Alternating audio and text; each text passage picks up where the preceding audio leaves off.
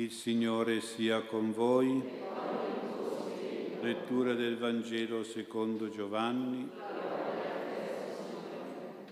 In quel tempo il Signore Gesù diceva ai suoi discepoli, in verità, in verità io vi dico, se il chicco di grano caduto in terra non muore, rimane solo. Se invece muore, produce molto frutto. Chi ama la propria vita la perde e chi odia la propria vita in questo mondo la conserverà per la vita eterna. Se uno mi vuol servire, mi segua, e dove sono io, là sarà anche il mio servitore. Se uno serve me, il Padre lo onorerà. Adesso l'anima mia è turbata. Che cosa dirò? Padre, salvami da quest'ora. Ma proprio per questo sono giunto a quest'ora. Padre, glorifica il tuo nome. Venne allora una voce dal cielo, l'ho glorificato e lo glorificherò ancora. La folla che era presente e aveva udito diceva che era stato un tuono, altri dicevano un angelo gli ha parlato. Disse Gesù, questa voce non è venuta per me ma per voi. Ora è il giudizio di questo mondo, ora il principe di questo mondo sarà gettato fuori. E io quando sarò innalzato da terra attirerò tutti a me. Diceva questo per indicare di quale morte doveva morire. Parola del Signore.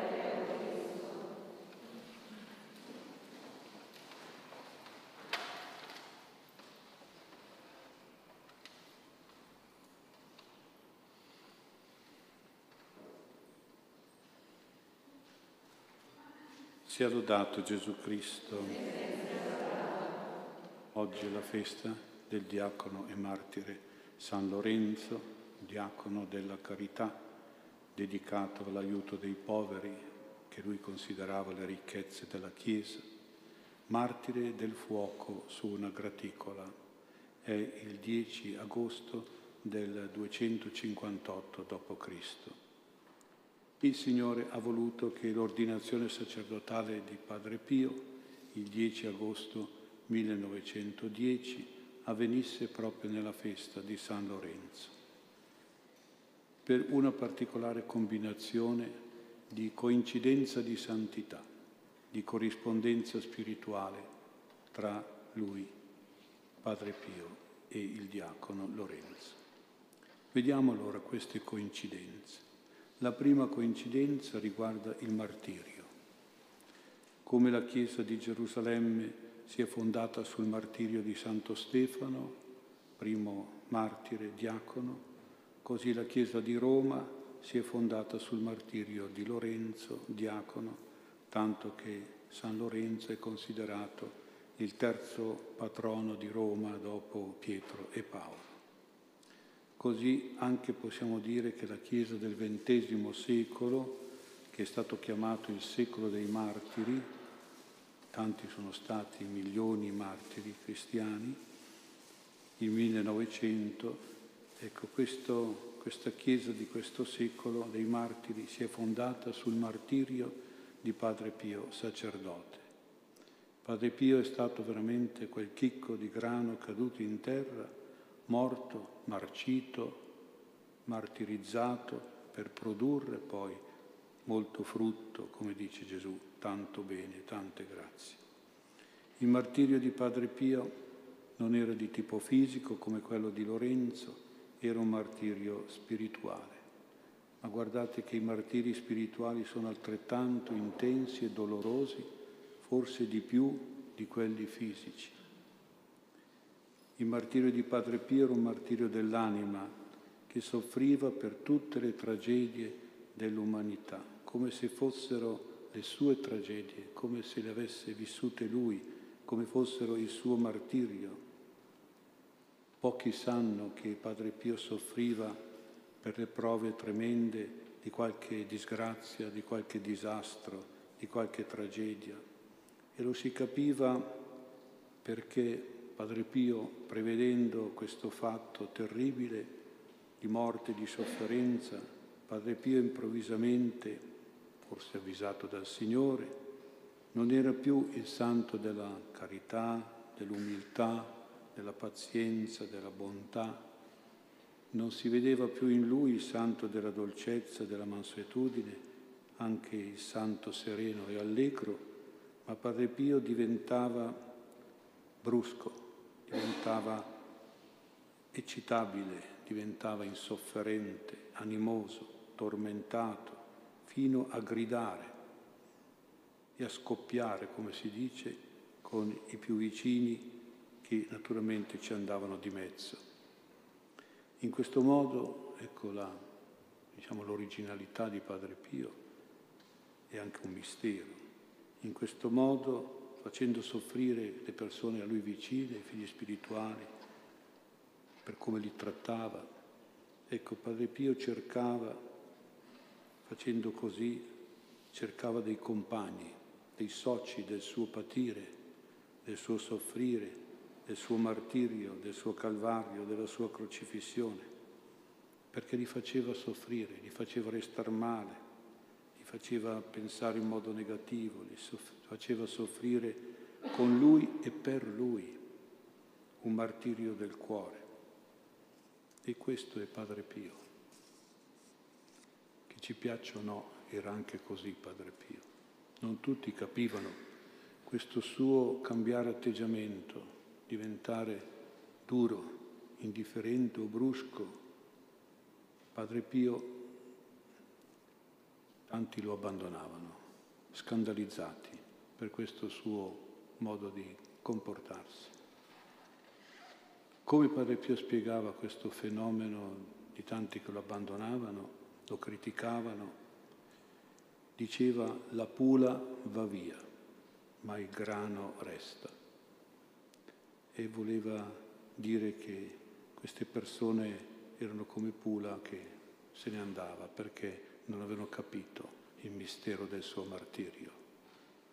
Lui voleva che il grano, cioè i veri suoi figli spirituali, che li metteva anche alla prova, li faceva soffrire, marcisse proprio con lui, insieme a lui, sotto il peso della croce e nel crogiolo del martirio proprio perché aveva bisogno di produrre lui e questi figli spirituali, produrre dei frutti di bene, di grazia, di salvezza. Chissà quante grazie ha ottenuto Padre Pio, soffrendo lui e facendo soffrire i suoi figli spirituali, i suoi padri più vicini a lui. Quando il marcire diventa eccessivo per i dolori fisici e spirituali di un uomo come Padre Pio, che si addossava tutte le dolorose tragedie dell'umanità, che si metteva sulla graticola infuocata, allora il gridare diventa una valvola di sicurezza per non scoppiare, per non morire. Questo capita anche a noi che spesso abbiamo bisogno di sfogarci, magari in modo esagerato, quando non se ne può più, per le prove, per i dolori, per le sofferenze, per le difficoltà, per i martiri, per il peccato che tanti confessavano, ecco, tanti poveri martiri confessavano questo peccato, spesso Padre Pio si mostrava comprensivo, perché era difficile vivere così, anche per lui era difficile accettare e amare i patimenti e nello stesso tempo vedere di conservare la calma interiore, dare prova di sopportazione e di pazienza.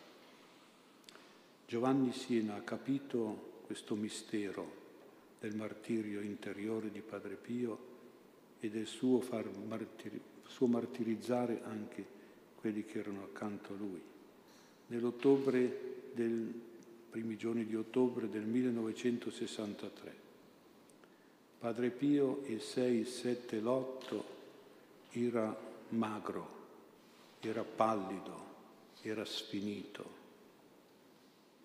Un atroce tormento di martirio interiore lo consumava, lo si vedeva e lo rendeva nervoso, insofferente, intrattabile, tremebondo, scorbutico.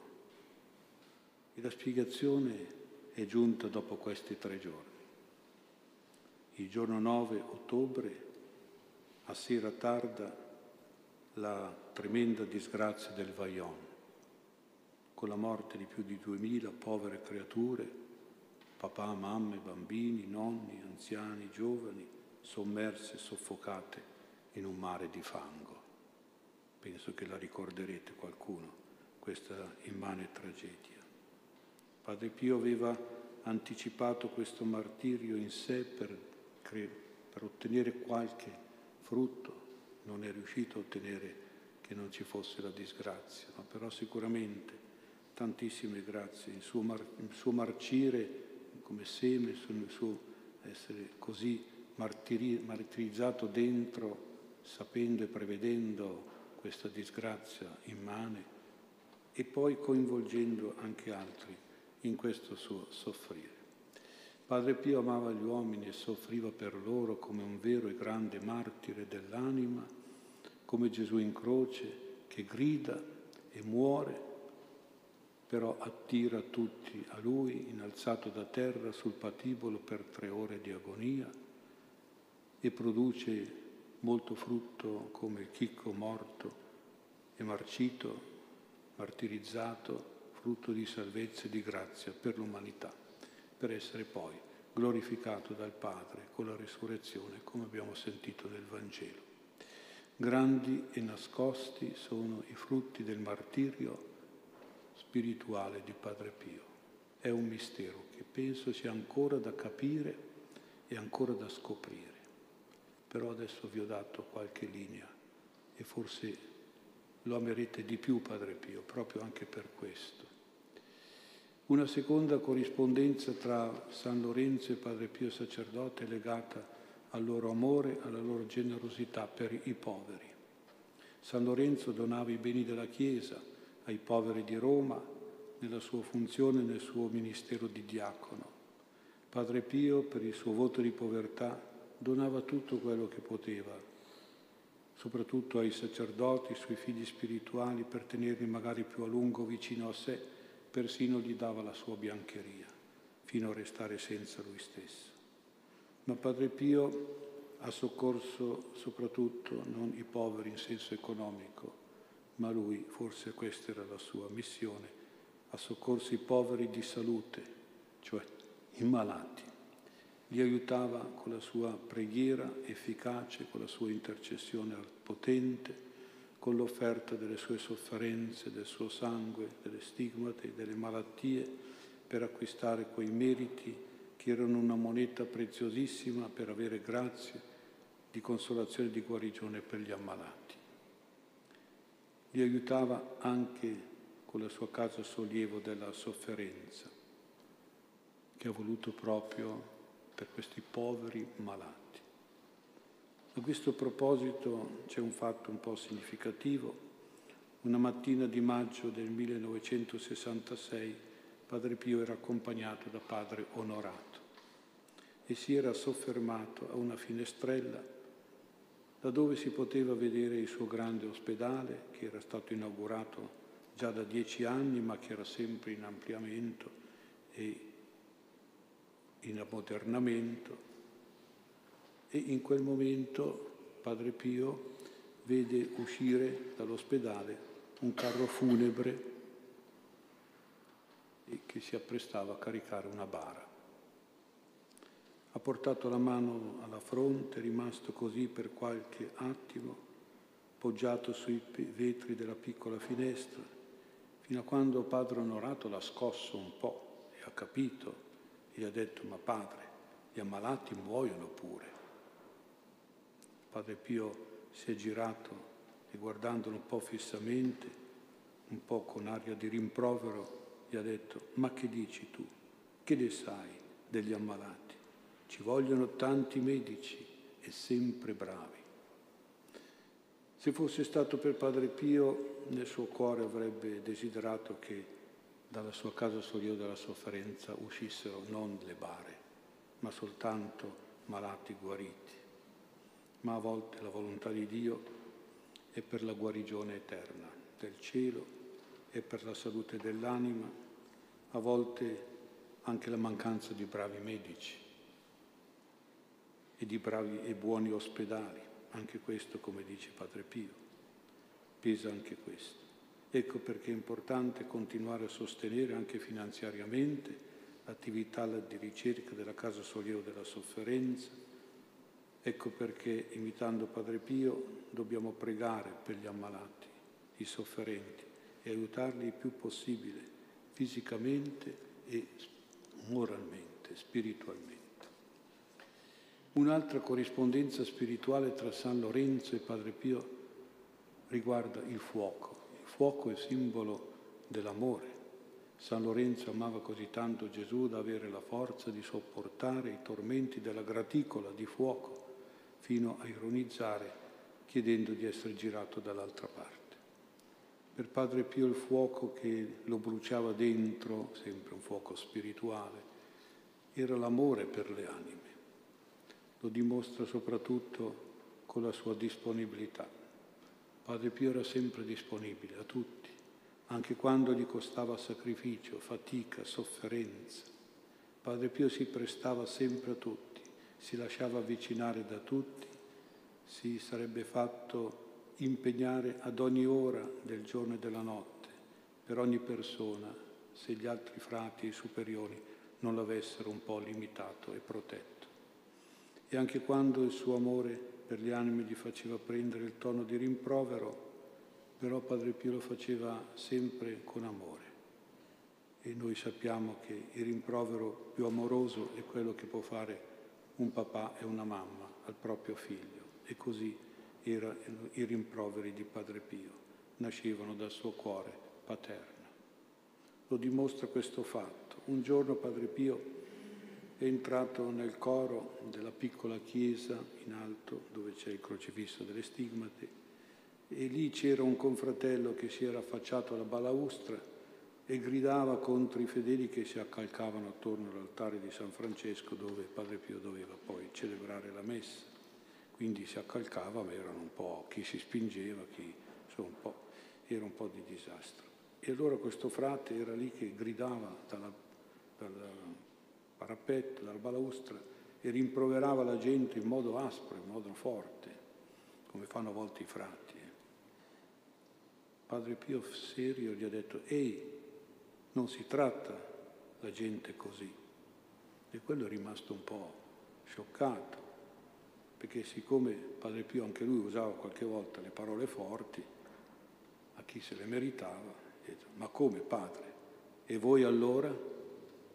Padre Pio ha abbassato il capo con umiltà, testa bassa, sottovoce, ha detto, è vero, ma io li amo. Eh, a differenza. Com'è bella questa frase. Sì, è vero, che lui qualche volta rimproverava, ma lo faceva con amore. Io li amo. Questo frate forse non dimostrava nel suo rimprovero altrettanto amore. Ecco, c'è amore di, di Padre Pio proprio in questo voler, amore di un papà, proprio in questo voler correggere un figlio per il suo bene, per la sua salvezza, per la sua giusta educazione. E l'amore di Padre Pio poi per i suoi figli spirituali aveva anche espressioni di attenzioni particolari, di delicatezze, e qui direi quasi delicatezze materne, tanto che qualcuno lo chiamava mammina, Padre Pio perché questo vuol dire che aveva scoperto in lui un cuore non solo paterno, ma che rimproverava quando era necessario, ma anche materno. A questo proposito mi piace terminare ricordando un aneddoto che mi raccontava proprio padre Marcellino quando veniva qui. E vedevo che si commuoveva sempre quando raccontava pensando che io non l'avessi, non l'avessi mai sentito, invece a volte me lo raccontava due volte, a distanza di qualche anno. Questo fatto l'aveva toccato profondamente, l'aveva unito per sempre a Padre Pio come figlio spirituale. Padre Marcellino doveva da Campobasso salire a Milano e doveva consegnare la tesi di laurea all'Università Cattolica. Si è poi laureato in lettere e ha pensato di andare prima da Padre Pio così per eh, raccomandarsi a lui e per ricevere la sua benedizione prima del viaggio. quei tempi era un viaggio abbastanza lungo, faticoso e poi città di Milano, insomma, con tutte, grande Milano, con tutti i pericoli, le difficoltà. Padre Pio lo ha benedetto e gli ha detto, figlio mio, di ritorno non andare subito a Campobasso, passa prima da me. E allora padre Marcellino è andato su a Milano, primo giorno, il tempo dell'andare in treno su Secondo giorno ha depositato la tesi all'università, terzo giorno il ritorno. È arrivato a sera tardi e Padre Pio era già a letto, bussa e c'è dentro Padre Eusebio con Padre Pio. Padre Eusebio esce e gli dice non disturbare. Padre Pio sta già riposando, ma si sente la voce di Padre Pio. Chi è? E Padre Eusebio risponde è Upiccirillo, eh, perché padre Marcellino era piccolino, lo chiamavano Upiccirillo, piccolino. E il padre Pio, fallo entrare, fallo entrare. E padre Marcellino umilmente si è messo in fondo al letto, ecco, e padre Pio gli ha detto, ma che fai lì impalato? Vieni a darmi un bacio. E allora si è avvicinato e si l'ha baciato. Allora ti sei laureato, dice Padre Pio. No, padre, ho soltanto consegnato la tesi di laurea. Figlio mio, mi hai fatto stare in pensieri tre giorni. Vedete, il Padre mio Marcello è già il primo giorno per quando sono andato col treno, secondo giorno quando ho consegnato la laurea, la tesi, e terzo giorno quando sono tornato. Padre Pio sapeva i giorni e mi ha fatto stare in pensieri, come una mamma che sta in pensiero per il figlio, che va di qui, che va di là, cosa fa, dove sarà, come andato. Insomma, vedete che bello che c'è questo cuore materno. Con tutti i pensieri che poteva avere Padre Pio, eppure tutti i pensieri per tre giorni erano solo per lui solo per me. Padre Pio pensava, dov'è sto figliuolo, cosa sta facendo, avrà dei pericoli, ce la farà. Ecco. Vedete com'è bello. Pensieri che naturalmente diventavano preghiera per lui, è andato tutto bene poi infatti. Diciamo a Padre Pio, tienici sempre anche noi, come Padre Marcellino, tienici sempre nei tuoi pensieri di amore materno e trasformali in preghiere e grazie per noi per ciascuno e per tutti.